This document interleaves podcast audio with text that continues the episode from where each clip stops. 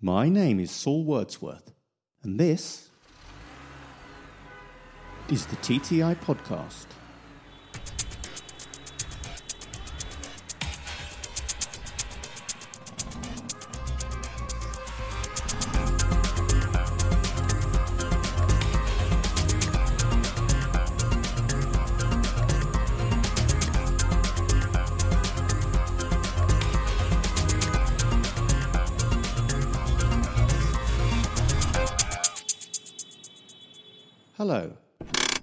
I'm Saul Wordsworth, editor at large of Traffic Technology International, the world's leading publication for traffic management, intelligent transportation systems, and tolling.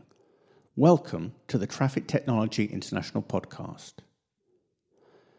Our main interview today is with Francesca Levy, Mobility Programme Director for Plexal UK, an innovation centre situated on the London 2012 Olympic site. Fran will talk about the e scooter trial that's been taking place at the Queen Elizabeth Olympic Park and is soon to hit Britain's roads. But first, it's time to discuss the latest traffic technology news with Tom Stone, editor of TTI, from his luxury home on England's south coast, albeit right next to a railway line. Already missed gold before you clicked record. Oh, I know your game. You leave the bits in that you say you're going to cut out. I ne- I've never done that, Tom, except twice. And hold on, we've only done one podcast.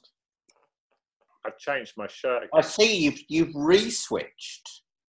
Re-switched because the shirt I was wearing for the uh, for the big meeting, Big meeting, yeah, it was a it was a it was a fake shirt. Was it? Yeah, What do you mean? actually, I gave my I had a polo uh, Ralph Lauren polo shirt that had a bit of a stain on it, and I, I asked my mum. I, I couldn't get it out. I said, you know, so it's a mum thing, isn't it? Can you do you think you might be able to get this stain out? And she did, but it rubbed off some of the blue lines on it. It's the stripy blue one. So she felt really Oh. bad and bought me another one. Uh, Oh. which is a fake one Mm. that she got off, off the internet. Obviously, not realizing it was fake, just think it was a bargain. But you can tell it's fake straight away because it's not cotton, it's oh, fiber, which is great in the short term when you need a shirt that doesn't need ironing. But in the long term, on a hot day, it's not so great. Just realised this is this is perfect for the podcast intro, Tom. Since since we're rolling, rolling VT. Tom Stone, editor of TTI, Traffic Technology International. Is there anything that's caught your eye in the last week or two uh, in traffic news? Yeah, I think investment, infrastructure, Mhm. investment, um, public money. Public money, I guess, is looking increasingly like public money is going to be quite important in the short term, possibly medium term, maybe even in the long term Yeah. in uh, uh, recovery from the COVID lockdown, and indeed, um, you know, sustaining our transport services, our public transport services, and our wider in- infrastructure. So this is in two places. You know, we've got the we've got the UK and the USA. Um, two illustrations of this. I think in the USA, um, there's long been, you know, a, uh, a, a cross-party uh, agreement that uh, infrastructure needs investment, and uh, the Trump administration talking about a trillion for infrastructure. Mhm. Uh, and, and it's sort of like everyone agrees on it, and uh, it's just waiting for that impetus to push it over the line. And perhaps now this is it, and, and, and this is what people are talking about. Um, I'm surprised that Trump, of all people, hasn't been investing in infrastructure because he's all about major projects that you know employ working men and women. yeah, he's, he's, he's uh, he, he talks a good talk, doesn't he, when it comes to that? But uh, sometimes, you know, some of these projects that are expensive, it comes down to the crunch point of actually finding the money, and uh, perhaps it's not so easy. But um, you know, this really, this really could be it because not only is it needed in terms of like you know the crumbling infrastructure uh, in the USA, but also it will create jobs, and and perhaps we're going to need a new type of infrastructure. I mean, bringing it back to the UK, in the USA, it's been, you know, I think that a lot of the thinking is around roads and private travel. But in the UK, we had uh, last week the uh, big bailout for Transport for London. Yeah. Uh, I saw that. billion for them, I think. Because Um, numbers are uh, so impacted, I believe that they were 90% down. That's right. That's right. And you know, if social distancing, I mean, well, we've seen photographs in the news of uh, social distancing definitely not happening on public transport. How, how do you feel about those those images? You live in London, uh, Saul. I do. Uh, Tom, I find them shocking, sad, but unsurprising. Yeah, no, it is. It is quite shocking, but I guess it's sort of like a symptom of the fact that you know, TFL with staff furloughed and staff uh, uh, who are isolating, and you know, they they are actually struggling to get up to a full service, and the government has now encouraging people to get back to work if they can. So there's only so many trains to go around, as it were. Um. But but you know, is it is it going to be? Uh, you know, can we get away with that sort of behaviour, or is it going to be, or is it going to be the fact that after a few weeks we get another spike and they go, okay, we're going to have to do this social distancing a bit better now. And and I mean that there's a bit of a sort of argument going on, um, you know, this week about oh, TFL they their public their finances were in a mess anyway before the crisis, um, but but in, and in fact, but you know, the mayor of London Sadiq Khan hitting back and saying perhaps that's that's really because um, the current government was trying to make TFL sort of self-sustaining financially. Mhm. Uh, that was their policy, and uh, a lot of people think that maybe public funding is essential for for public transport, and um, perhaps it's going to be even more so when we when we we're trying to come out of the COVID crisis because there will actually be fewer people allowed on public transport. So to, to make ends meet is going to be virtually impossible, not just in London, but anywhere in the world if this social distancing is to be properly adhered to. I'm not quite sure how it's being policed, certainly in London. What I will tell you is, anecdotally, uh, loosely, where I live in the North London area, uh, there are as many cars on the road waking me up early in the morning as there ever were. Of course, people are being requested to, to drive rather than taking public transport, which, which goes against some of our environmental impetuses um, and desires. Yeah, it's it's it's really hard, isn't it? Because there's been a lot of optimism uh, about the the lower traffic levels, and you know the the uh, um, people walking and cycling and and and all the rest of it. You know, uh, um, but practically, is that going to be possible? It's probably not. Mm. I- think going to be the quick fix we'd all like. We're all suddenly going to jump on our bikes and uh, and, start walking everywhere, or, Right. or even on our e-scooters. Um, Well, nice, nice tie-in. By the way, I don't suppose you're going to cycle into the office in a hurry, are you? no, no. Well, my Seventy miles of your journey. about 70 miles. So yeah, it's completely out of the question for me to get into the office uh, when we when we do actually return. Um, um, by any other means, really. There's no, there's not even a, a decent train service. So um, it's it's it's car or nothing. Nevertheless, you know, it's shown us what we can do. And while it might not be immediate, we might not go straight from lockdown into some sort of like cycling utopia Mhm. um, it's shown us it's possible and it's a glimpse of a new world and a tantalizing glimpse that perhaps will change people's thinking and you know more people will work from home.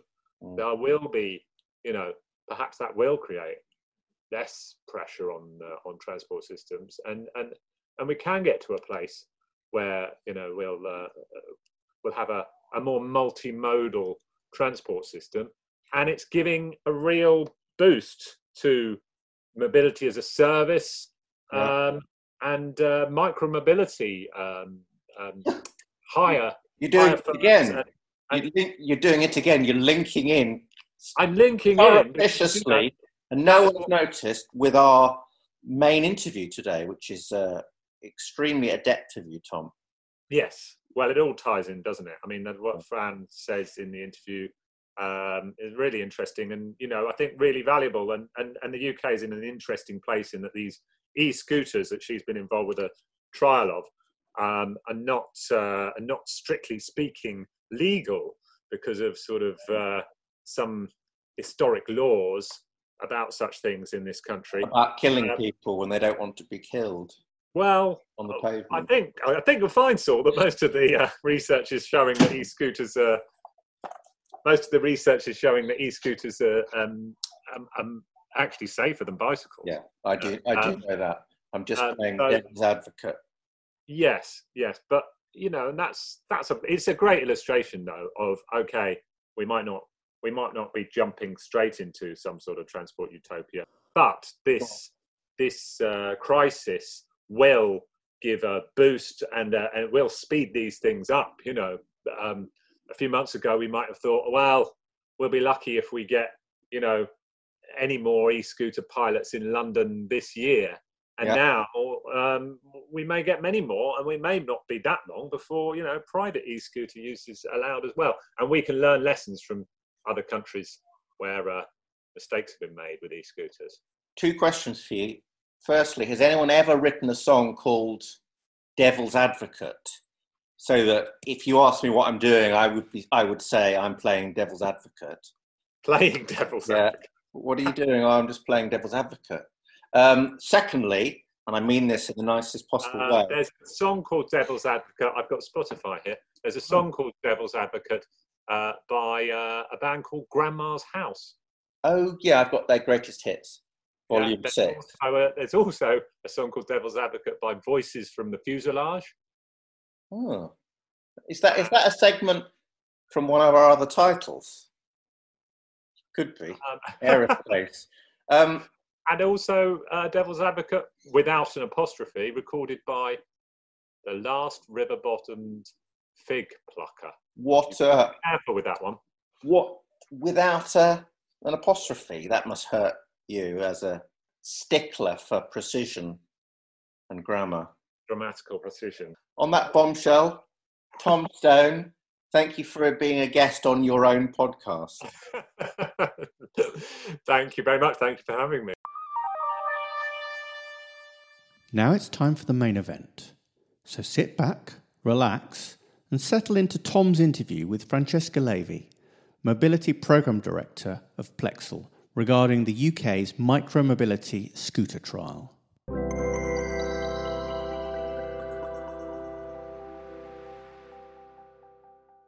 Welcome to the Traffic Technology International podcast.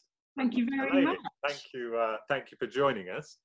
And um, uh, we have uh, spoken before um, about uh, the work you're doing at Plexal and um, and some of the uh, some of the stuff going on there, particularly the micro mobility. Uh, the UK a little bit unusual in that um, the e-scooters and, and such like micromobility solutions are not strictly speaking legal on, on public highways um, and on on, uh, on sidewalks, pavements, um, uh, uh which is why this trial happened in a in a, a, contained area on the Olympic Park. That's right, isn't it? Yeah, and, absolutely. You know, it's such an interesting time, isn't it, where having running a trial on a you know on the e-scooter mobility um, activities and then for covid to come into play and and uh, everything really kind of stopping, I guess, for a period. But then, very exciting, obviously, to have the transport minister then announce that actually things like micromobility and clean energy solutions, I think, and sort of personal um, active travel are going to kind of really be at the forefront of recovery from this virus, particularly when it when it comes to sort of returning to work. So um, it's, it's, you know actually it's, it's kind of a, something that we've been working on I suppose and been pushing quite heavily for goodness you know 18 months or so and what was a really slow process um, in fact what's the date today? 15th so it's the 22nd of may was the deadline to submit back into government sort of a response on their their uh, their request for, for, sort of information particularly relating to to the various um, new mobility trials. Um, you know, it's taken an awful long time, and, and now all of a sudden we've seen, you know, unprecedented movement from government, um, you know, in the, in light, I guess, of this pandemic to to sort of shift how people start moving around uh, and how we sort of regain normality um, post post COVID and, and trying to encourage people to return back to work in a safe environment. So it's incredibly exciting time. Um, as you know, obviously we've been trialling. Um, we've got a, a, a, trial ongoing at the minute um, with Bird, which well it concluded in March. Um, and I think what we've been able to collect really from that trial is a, a really clear understanding of things like um, average length of journeys, the the sort of route that people are taking. Um, the number of rides, sort of peak, you know, peak times, um, and, and the number of rides across a, a given day or, or a given month. Um, also numbers of incidents what's the cause of those incidents so i think some of that data i guess is going to be particularly useful for um, some of those local authorities that are going to be looking now at how they deploy um, micromobility and, and sort of e-scooters in their own borough we've sort of like started thinking about micromobility and maybe at the beginning of lockdown you know we were thinking oh shared mobility is that do we really want to share things? We're going to be touching things that someone else has used and you know that that that felt like you know maybe that was a problem. But now of course as we start to to come out of the lockdown and certainly think about coming out of the lockdown eh, we we see that in fact micromobility is going to be really really key to getting people around because public transport is going to be operating at reduced capacity um, the roads can only take so many cars um, so we need new ways of getting around. And, you know, far from being, oh, we don't want to touch the scooter, we want to jump on the scooter and we want to we want to use it to get around because it's uh, it's one of the ways that that we will be able to get around that will work hopefully. So, and I know there's been you know announcements about expanding cycle lanes and walkways around London, all the rest of it. Um, have we got any sense yet where micromobility is going to fit into that and, and whether we're going to get, is there going to be some legislation rushed through Parliament to, to make these, uh, the, the, the e-scooters legal? Have you got any sense of that yet? Yeah, so we've, I mean, we've been in conversation with all of the um, sort of micro mobility providers that we work with. We've also been in conversation with, um, particularly, I guess, some of the local um, boroughs that are on, you know, sort of, I guess, close to um, the Olympic Park and, and. And what um, we understood from government is that as long as the borough is is sort of is willing to, to trial it and it is encouraging the trial um, and is sort of happy with some of the um, sort of insurance or the legal requirements and, and sort of the operational parameters that these um, that these micromobility scooters will have to exist in, um, then then sort of they're, they're free to do so. And I think what we're really promoting and encouraging is um, for those local boroughs, not just as I say, close to the QEOP, but across London to, to talk to us and to work with us because I think what whilst micromobility is going to be a fantastic solution to getting people um, safely around and, and sort of you know starting to rebuild the economy get people back to work safely and what we what we want to make sure is the learnings that we have gone through you know working closely with bird and with lldc and, and the sort of wider here campus that, that actually those learnings, you know, you've asked obviously about the data collected earlier,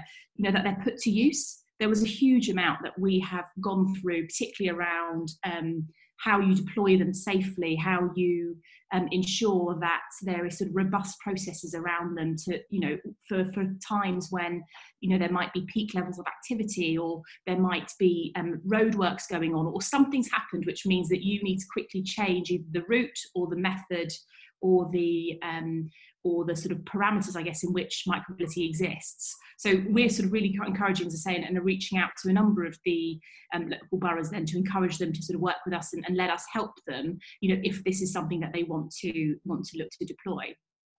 We have we have in the last eight weeks experienced um, record levels of reduced CO2 emissions in, in London in particular.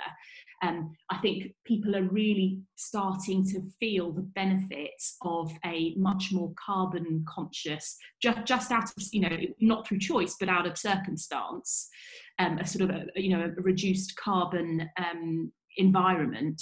And it's it's quite nerve wracking to think that actually, in people's worry of returning to work via public transport, that actually what we will therefore see is just a huge spike of, of car usage. And, and as you pointed out, that won't be shared car usage. That will be the you know going back to the sort of statistics of you know 1.6 person per per car journey. Um, and we will therefore totally unpick all of the um, all of the work that's happened and all of the benefits that we've experienced as a result of the, re- the reduction in CO2. So, so yeah, for us particularly, I think we, you know we really see that um, the government's work around um, investment in cycle lanes, um, encouraging active travel, whether that's walking or, or cycling or running, um, and then the support that actually things like micromobility could provide as, as really being an enabler um, to ensuring that we do not um, you know totally disregard i think that the environmental benefits that we've all felt over the last eight weeks. Completely completely agree. I mean and you know and obviously micro mobility is a perfect fit you know to help to help with this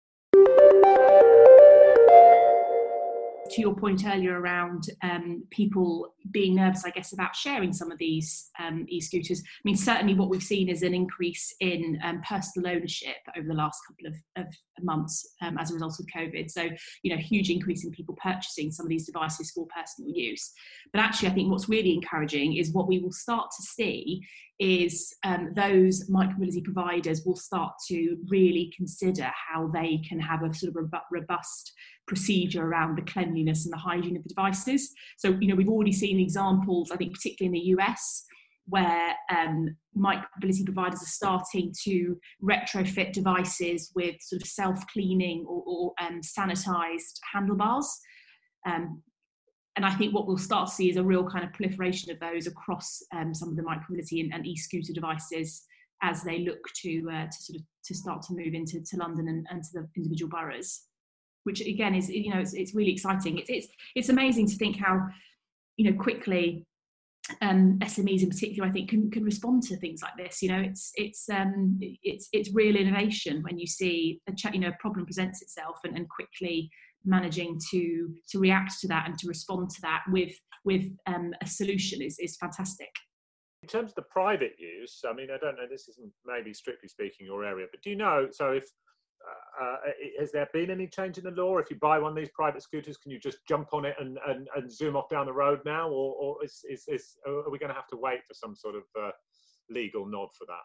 Yeah, no, I don't. I don't think there has been a you know a, a change in the law at all. And I guess um, what is quite interesting is is how do you define um, the you know the announcement as I say that government made around trials of these when it's a when you would see a sort of an organisation a, a, a providing the, the, service versus um, individual usage. So you know I think it, there is a blurry line. Um, you know certainly where I live, um, which is you know is, is sort of um, south southeast London, and on my road I've seen a number of examples over the last couple of weeks of people whizzing up and down.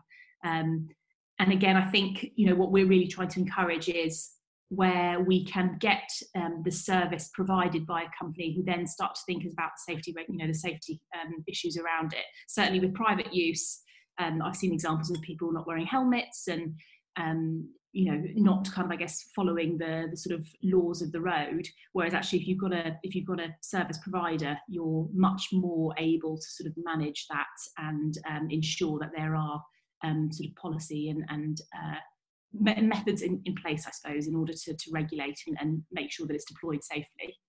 I see. Yeah. So we're looking at so what we will see very soon is some pilots uh, around the uh, around around London, and that, but they will, but but private usage we would probably officially have to wait for a little while longer. But like you say, it's a bit of a blurry line. How do you know you can't necessarily easily identify whether a scooter is yeah. part of a pilot or a private a private vehicle, as it were. Yes, exactly. And as you know, as you said, it they are pilots. This is not this is not sort of necessarily a, a complete change in the law. It's the ability for boroughs to to trial these um, on a pilot basis, should they wish to. Um, uh, over in America, uh, in fact. Uh, um, we had a very brief report of it on our website. Um, uh, someone had done a study into um, into uh, safety, and in fact, using you know past data, not not that they had a lot of data on uh, on um, e-mobility, you know, e-scooters and stuff. But what they were able to s- establish was that the, the electric scooters were, in fact, a little bit safer than bicycles. yeah, and, and I think again, this is sort of interesting where. Um, you start to see, I think, the progression that e-scooters as a device have made over the last two years. Um, certainly, I think some of the original um, sort of designs have, have really sort of progressed from a safety point of view. And that's everything from where the battery is stored. So, you know, there's a, a bit a real shift, I think, to um, batteries now being stored in, in the sort of the board that you would stand on. It gives you a lower center of gravity because the weight obviously is closer to the ground. You know, things around the wheel dimensions, um, you know, because obviously potholes is sort of one of the biggest um, issues when you're when you're riding a, a scooter. Um, so I think there's been lots of work over the last two years, and I think that's where you know particularly the trial in in um, in uh, the Queen Elizabeth Olympic Park um, has really enabled those learnings um, in order to shape how these devices should be structured to ensure that their safety is at, is at the absolute um, forefront.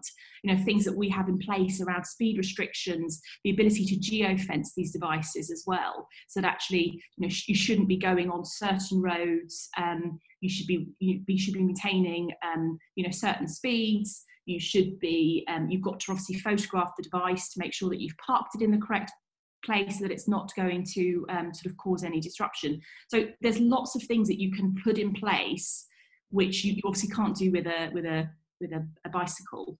Um, so yes, I think you know, as I say, there's been just such a growth over the last couple of years in, in the safety of these devices, and, and I think you know nearly all of the when well, in fact, all of the um, providers that we speak to, you know, safety is their absolute number one goal um, you know, they want to ensure that they have got the safest device possible and, and, and want to put everything in place that needs to be in place in order to ensure that.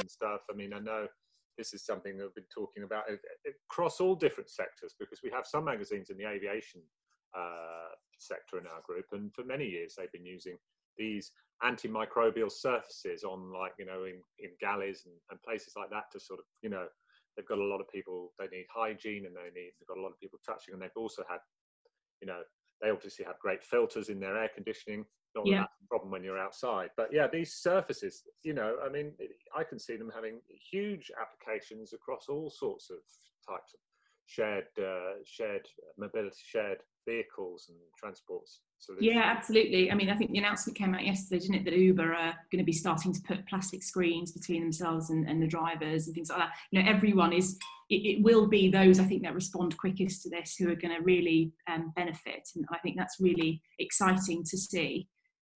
Absolutely. And uh, talking of responding quickly, so we do have some some listeners in London. Uh, if there are people that want to contact you to find out uh, about what Plexal has learnt, um, uh, how should they do that? So they can, yeah, I mean, we absolutely would love them to. So by all means, um, go on the Plexal website, which is www.plexal.com, and um, follow the link, connect with us or contact us, and uh, yeah, sort of send your your email through, and we'll uh, we'll respond. You know, we've got such a fantastic opportunity now to reimagine um, how people are going to move around and, and um, what types of modes that they're going to use, but just really keen that what we don't revert to is uh, is you know just private use of, of vehicles where there's only one one passenger in the car and undo all the work that we've managed to achieve over the last couple of weeks, particularly around um, carbon emission reduction and, and environmental improvements. Absolutely, I think that's that's that's fantastic, and I hope I hope we manage to achieve it. Thank you very much. No worries. Thanks ever so much, Tom. Speak soon. Since this interview was recorded, the Department of Transport has issued guidelines on how e scooters should be used during the forthcoming pilot scheme in Britain. The recommendations state that the machines will be allowed on public roads and in cycle lanes at a maximum speed of 12.5 miles an hour. This puts them on an approximate footing with bicycles. No training or helmets will be required for the trials but they must not be ridden on pavements or walkways. Join me again soon for another episode of the TTI podcast. In the meantime, stay safe, stay indoors, and stay in touch with us on Twitter at Traffic Tech Mag, online at traffictechnologytoday.com, and of course via this podcast. That's it from me. Until next time.